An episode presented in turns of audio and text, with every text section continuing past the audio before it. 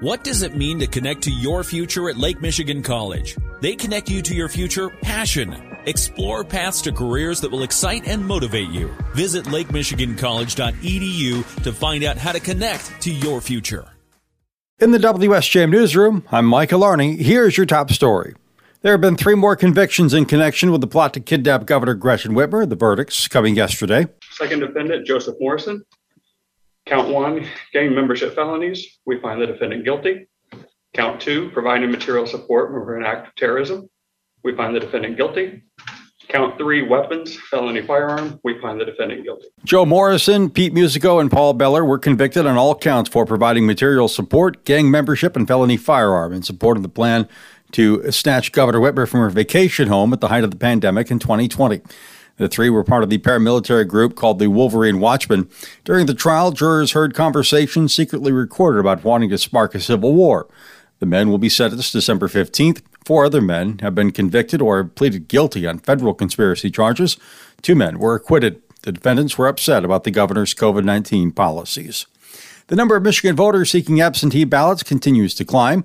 Jake Rollow, the Chief External Affairs Officer with the Michigan Department of State, shares the latest numbers. Two weeks before Election Day, ballots requested was 1,810,569, and ballots that had been submitted was 771,967. We are now in the period when eligible citizens can only register by visiting their city or township clerk's office in person. Rollow also advises people who have yet to submit their absentee ballots to do that at this point in person via Dropbox or to your local clerk's office instead of relying on the U.S. mail.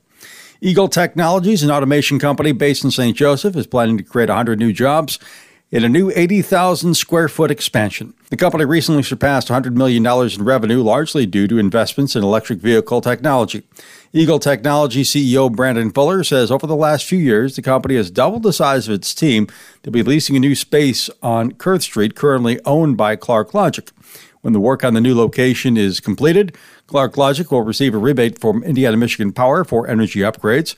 Kathy Tilley, Cornerstone Alliance Director of Business Development, says they're thrilled Eagle Technologies and Clark Logic are investing in Berrien County. The Berrien County Health Department is reminding everybody about the dangers of prescription drug abuse as Drug Takeback Day approaches on Saturday.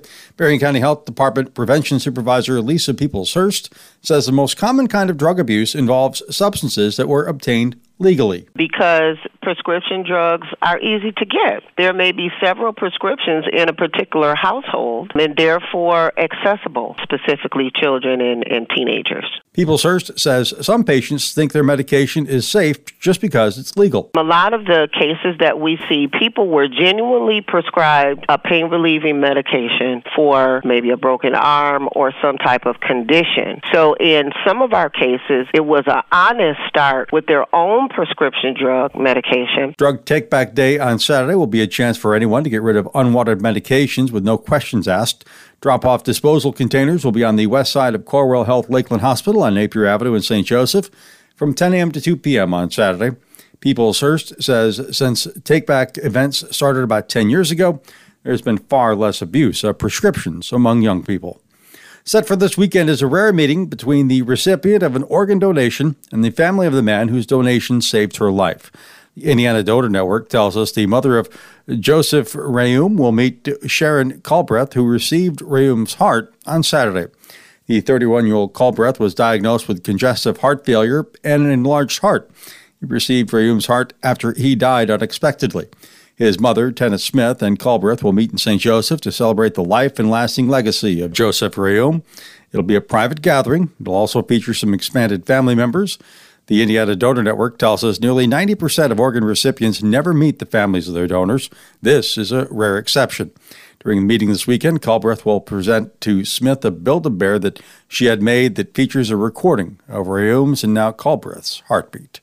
In the WSJM newsroom, I'm Michael Arning.